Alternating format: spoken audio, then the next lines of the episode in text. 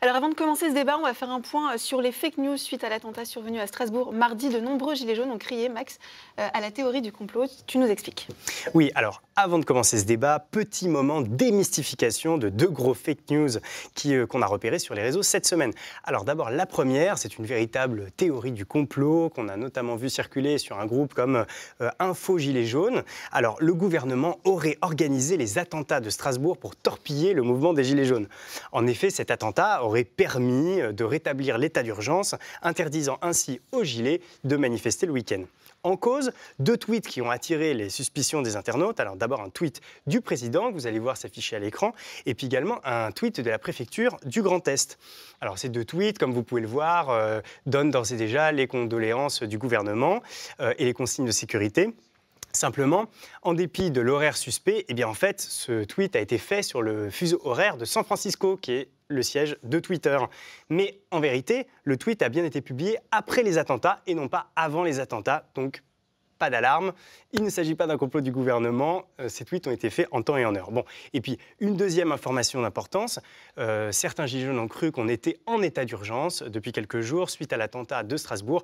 C'est faux. Hein. Euh, on est en fait au troisième niveau du plan Vigipirate français qui s'appelle Urgence Attentat, qui est un niveau qui permet de mobiliser la population et puis les forces de l'ordre autour de la recherche du suspect, mais donc rien à voir avec l'état d'urgence. Oui, un des Gilets jaunes appelle d'ailleurs à ne pas accréditer ces théories. Cela dessert leur mouvement, disent-ils.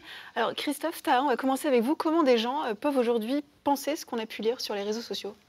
Bah, Les théories du complot, euh, c'est pas nouveau. Ça vient de la défiance du public vis à -vis notamment des politiques et des médias.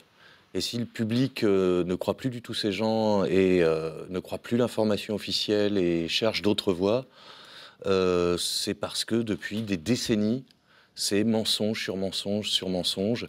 Et le mépris aussi. Quand on voit par exemple en 2005, hein, il y a eu un grand divorce, en, en 2008 il a eu lieu, mais ça a commencé en 2005, quand tous les médias ont expliqué aux Français que ceux qui votaient contre le référendum euh, étaient, euh, étaient, un peu des, sous-hommes en quelque sorte, puisqu'ils n'étaient pas diplômés, c'était des crétins, etc. Euh, les Français ont dit non au référendum, et en 2008, ils l'ont passé quand même. Donc, et toujours avec le soutien des médias. Donc là, c'est vraiment les politiques et les médias qui sont en cause. Je crois que les gens ont besoin d'autres explications que celles qu'on leur donne, parce que celles qu'on leur donne sont données par des menteurs. Toi aussi, tu penses que c'est la défiance qui nourrit ce genre de théorie? Moi, je rejoins assez la position de Christophe. Hein. Aujourd'hui, euh, ce qui donne aussi matière à ces, complotistes, c'est l'instrumentalisation euh, dégueulasse euh, du gouvernement et, parfois de certains médias. On a vu immédiatement la, garde des Sceaux, Belloubet, qui, nous explique que les Gilets jaunes ne devraient pas manifester immédiatement, je veux dire dans la, dans la soirée même, au lieu de respecter le deuil, d'avoir des pensées pour les familles, de dire immédiatement les Gilets jaunes, il est de votre responsabilité de, ne pas manifester.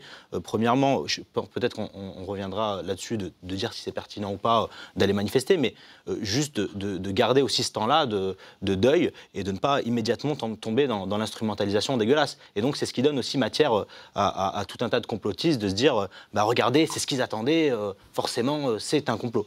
Donc je pense qu'il y a aussi une part de responsabilité de la part du gouvernement. Martin, Thibault?